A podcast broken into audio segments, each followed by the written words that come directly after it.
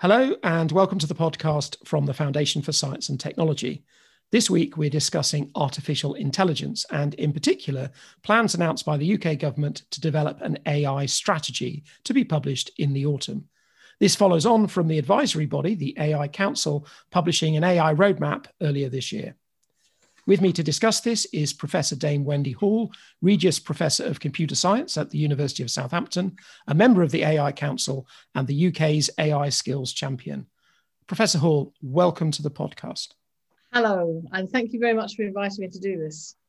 So, before we dive into what might be in the future AI strategy, can you set the scene for us a little bit where the UK is at the moment in terms of its research and in terms of its commercialization and previous work that's been done in this area?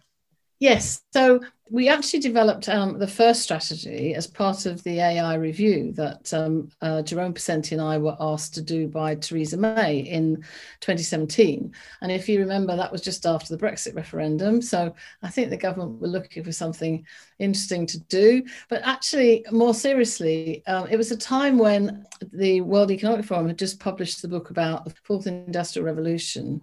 And there was also another book out by Kai Fu Lee, which was talking about how the US and China were superpowers in AI, and you know nobody else was going to be able to play in this game. And the UK has a fabulous legacy in AI, particularly in terms of research. I mean, Turing, after all, was British, and you know we have what four universities all in the top 10 in the world and all of our top universities have very good ai areas, usually part of computer science, sometimes part of mathematics or philosophy.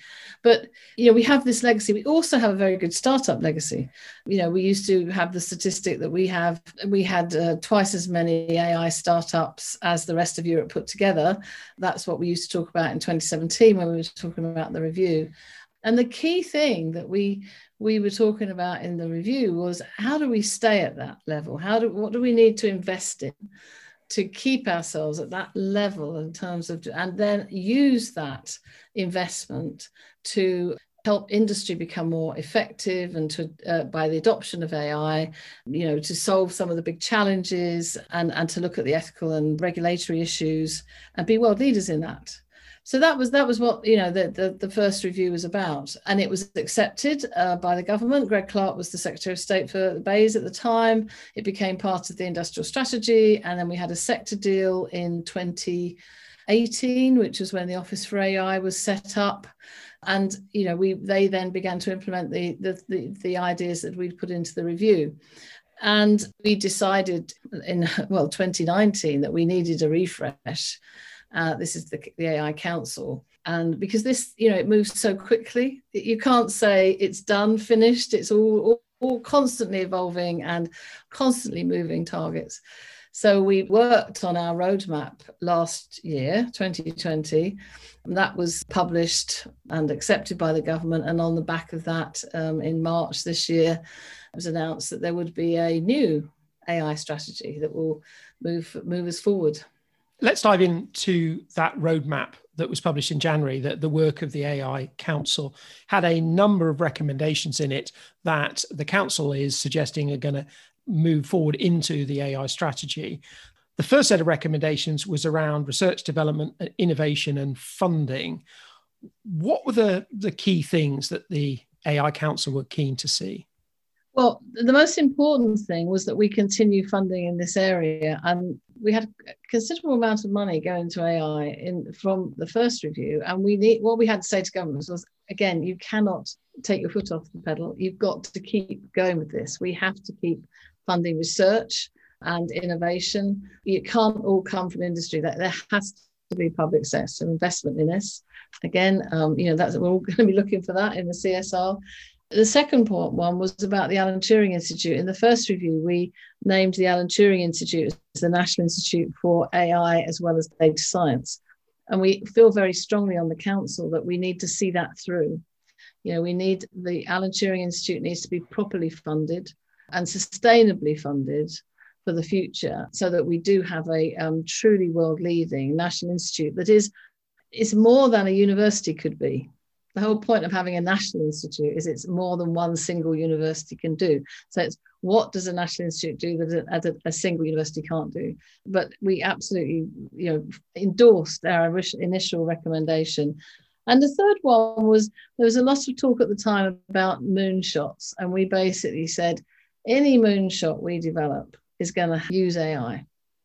And so, you know, we have to think about how AI will be used to to support any big major moonshot type programs like the whole net zero carbon emission uh, struggle. And if we're going to develop a UK digital twin program or those sorts of grand challenges you have to think about AI and we you know we want to make sure that as a country we aren't just using other people's AI technology right? We absolutely need the scientific workforce to develop our own and be world leaders in that, as well as, of course, using the technologies that will come out of the superpowers. No, really interesting. The second set of things in that AI roadmap uh, are focused on skills. And of course, uh, you mentioned skills earlier, and you are the AI skills champion. Do we have the skills that we need in this area? And, and if we don't, uh, how do we get them? Well, the, the, short answer is no. Nobody does. Even if you talk to people in the US and China, they they don't either. There is a huge skills gap, and that's going to get bigger. So again, we were saying to government, you got to keep the, your foot on the on the pedal here, right? You cannot think that having funded a, a fellowship program and a PhD program and a, a master's program that that's enough, right? This has to be ongoing, and we have to do more of it. So in, in the roadmap, and uh, we're working on this now, obviously this is forefront of my mind in terms of uh, getting it, doing the consultations for the new strategy, we talked about a, an ongoing 10 year program, not two or three years, but a commitment to a 10 year program for funding at the higher education level and FE courses and keep on building the, the pipeline. And I, I would also, what I love to say around this one is that it takes a long time to grow an AI professor.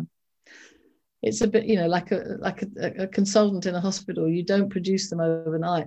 And every PhD student that you fund or master student that you fund needs teaching and needs supervision. And one of the problems we have at the moment is we, we lose our best people to you know quite rightly to industry. Industry can attract them and uh, but either both here and overseas.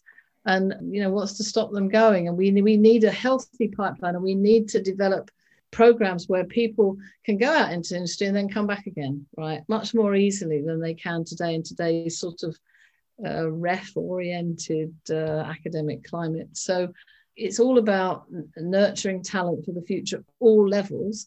As part of that, something that I'm passionate about, and you know this, is diversity.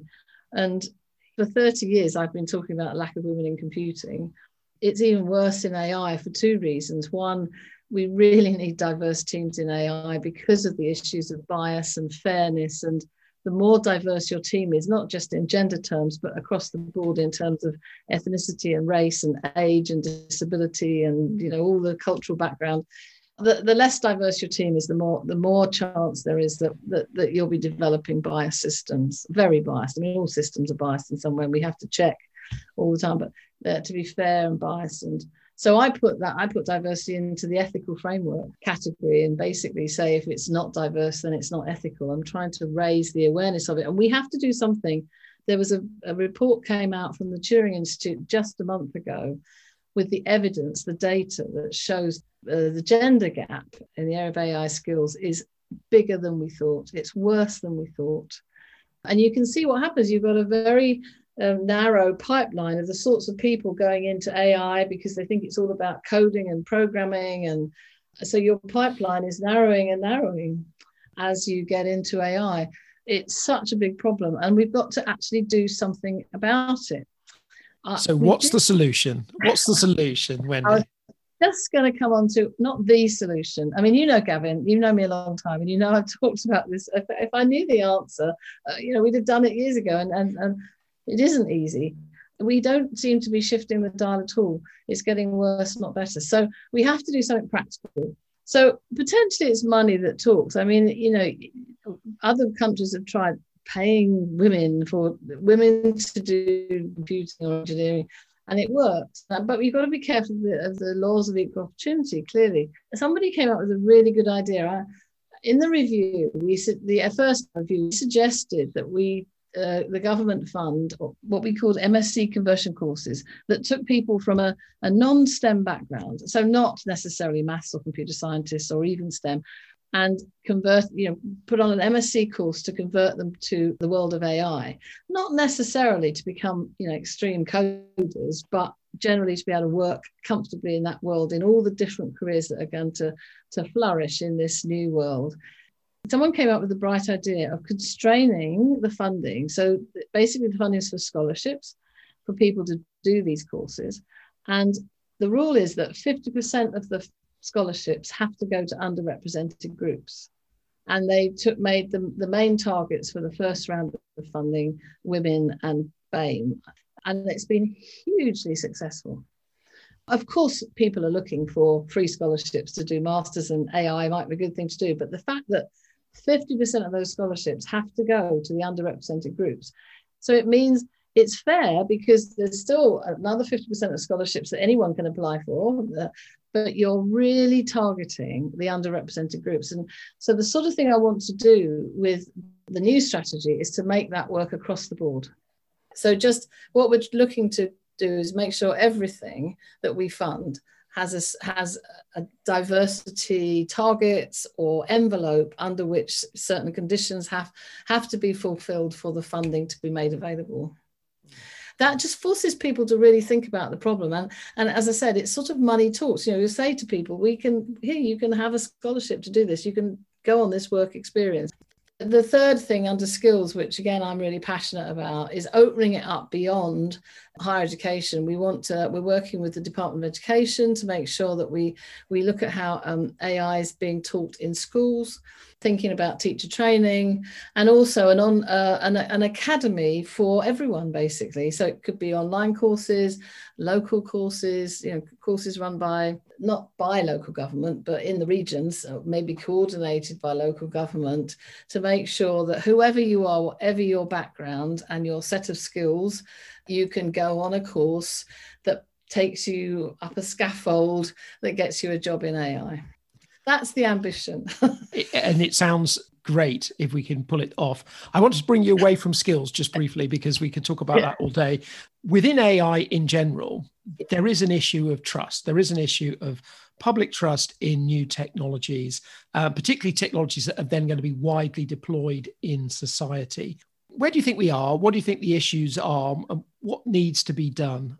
Well, it's a big issue, and we have to take it many small steps at a time. But the UK is looked at as a, a example of a country where, where we we are leaders in in the idea of fair and trustworthy systems right? It doesn't mean we have all the answers. And you know we're talking on a day when the eu's just released their draft ai regulations which is a very typical eu approach to the world which is let's regulate and then see how the system falls out under that as they've done with gdpr i think it's too difficult to do that for ai i think we can take the approach more like we've done in the financial sector, where we've led the world in terms of running financial systems, banking systems, and trust in our banks.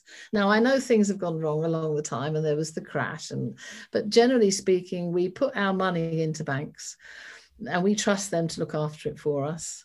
And there are all sorts of checks and balances. And there are checks and balances on companies in terms of auditing finances to make sure people aren't being corrupt and, you, you know, using the money improperly or illegally. And I, I think we will develop that sort of system in the UK because we're good at it obviously some things you've got to regulate and some things have got to be crimes. You know i, I think about um, the example of deep fakes which is when you put someone else's face on a video. Now there are some terrible examples of that's going on and the technology is going to make it so easy for anyone to do. It just seems to me that you shouldn't have to worry about whether you regulate that. You should if you if you use someone else's image you know without their permission It's a crime. You should be, if you're found, you should be, you shouldn't hesitate to set those things up with due consultation. But uh, let me just say one other thing in terms of trust. You know, that a lot of this will be um, used in the health service, and it's so important that we have trust there. But just think what the example I give often is the remember the A level results debacle last year. It's hard not to. were your were your children involved? No. GCSE, not A level. Ah, yeah. Well, it's terribly difficult what's going to happen. But you know, that A level algorithm, politicians are saying, oh, the algorithm was wrong. And actually, the algorithm did what it was designed to do. The design was flawed and it was tested on the wrong data. It was tested on the previous year results, which come out of a normal system. So what went wrong was not actually the algorithm. It was the the whole approach to the project and, the, and they, they made it very open what they were doing but it's thinking through the social consequences of what the, the algorithm was designed to do and not picking up in advance that they were going to be disastrous we have to develop systems where you've got people who are trained to check for bias and fairness in both the data and in the algorithms. Um, there's new careers here, as I said. Uh, so I think those are the sorts of ways it's going to be a mix of auditing, you know, people who are trained to check um, for fairness and bias and uh, and regulation and uh, the using the arm of the law where necessary. And there are ethical issues in some of these technologies potentially. Oh, yes. Uh, and you mentioned the arm of the law. Interestingly, the law is one of those areas where potentially AI is something that they can use and they can use to great effect, possibly, in order to, for example, protect people and protect property. But things like facial recognition Absolutely. technology have other implications. And how do we yeah. get the, the conversation right with people and with the community to take people with us on this? I think actually you've hit the nail on the head. It has to be a conversation. You know, I, I want to be protected when I walk down the street at night or go. Well, I can't remember the last time I did that. I haven't been out for a year. But anyway, when I, you know, when you go and get your car park car from a car park late at night, I like the fact there's a CCTV camera there, right? It makes me feel safer. But on the but also the idea that my face could be picked up as a criminal just because I'm walking down the street because the system's got it wrong, uh, and the consequences of that are terrifying. And so um, of course, the systems will, the AI will get things wrong. And again, it's about checking for the, the fairness and the bias, but also making sure there's always a human in the loop. And also having the regulation that says what the organizations like the police forces, the security services, government departments can and can't do with that data is so important. And we're going to see it play out in the whole COVID passport certificate. If we want freedom, we are going to have to give up some data to the government. And that is a two way thing. And there has to be trust on both sides. Another topic we could dive into for a long time. I did want to test you on one issue, which was the international side of some of this and the international side of regulating AI. And of course, a lot of the, these technologies are ones that can easily move across borders. Some of these things are national decisions, but what's the process, I guess, for coming up with international agreements in this kind of area? And how how is it going? How are we doing? I think that's above my pay grade. There are clearly departments in government that negotiate those things on a regular basis, and they're doing it at the moment with the in order to get us travelling on air, you know, airplanes again. I don't get deeply into that work, and I'm not an expert in it. But I think, again, I'll come back to we will see this play out with the COVID passports that's not directly AI, but it is about the data which could then be used for AI. And that's the point, isn't it? It's who's collecting the data, what are they allowed to do with it?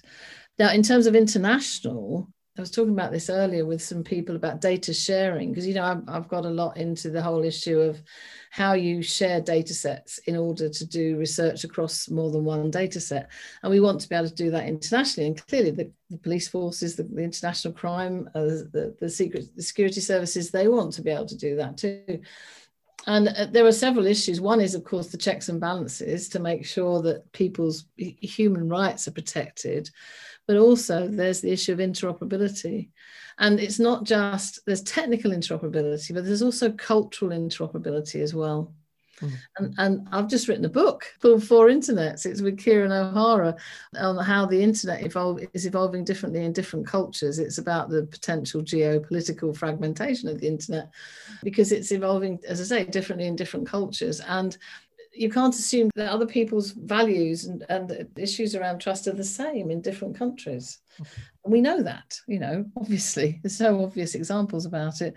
But it, it's going to be very important uh, that, our governments, you know, are discussing these things at the top tables. And I think, you know, they're beginning, things like the G7, they're beginning to discuss it. And there is something called the Global Partnership on AI, which has come out of UNESCO. The UK is very much part of it. Um, most of the big countries you know that have anything to do with AI are part of it, but not China. And you know, China's always the elephant in the room because they are one of the AI superpowers. They're doing amazing work. And it's a bit like you can't do you can't solve the climate issues without having China there. It's the same with this world too. You just can't tackle it without having one of the major players in the room. So we have to learn to um, what we can agree on and what we disagree on and work out our way around that. So let me just ask you to put a positive hat on. Think about what the UK might get right over the next few years. And in this fantastic future that we're going to imagine just for a moment, where would AI technologies have taken us and problems that have solved and so on, say in five years from now? Well, I do have a positive hat anyway in this area because whilst you, you know, it's very easy to quickly get down the oh those are the ethical issues and the trust issues, uh, the technology is amazing, or the possibilities that the, the technology affords are amazing. Drug discovery. I mean, look what's happened in COVID. I know it's like in wartime, you do things faster than you would, and probably there were a few rules bent about data during COVID. But you know, we will have during COVID developed a lot of new technology, use of AI to analyze data very quickly. And we'll, we'll be able to make great use of that in terms of drug, dis- drug discovery, new forms of um, advancing the, techno- the, the technology across health generally. And it could save the NHS a lot of money when we did the first review, that was Theresa May's top target was how can we how can we reduce costs in the NHS and improve efficiency and effectiveness and a better diagnosis and and you know I think that will be a top target. You know, with Prime Minister talking about emissions, I think AI can be uh, applied very positively in terms of very quickly analysing data to work out what are the best things to do to reduce carbon emissions do the simulations. You need ai for that. So i those are just two off the top of my head that you know i think we will use very positively in, in the future. Interesting stuff and we'll have to see over the next five years how all of that develops. That's all we've got time for but uh, professor wendy hall thank you very much. Thank you gavin. Pleasure as ever. You've been listening to the podcast from the Foundation for Science and Technology. My guest this week was Professor Dame Wendy Hall, Regius Professor of Computer Science at the University of Southampton and a member of the AI Council. You can find more details about the work of the Foundation for Science and Technology, all our events, our blogs, and all previous editions of this podcast on our website at www.foundation.org.uk.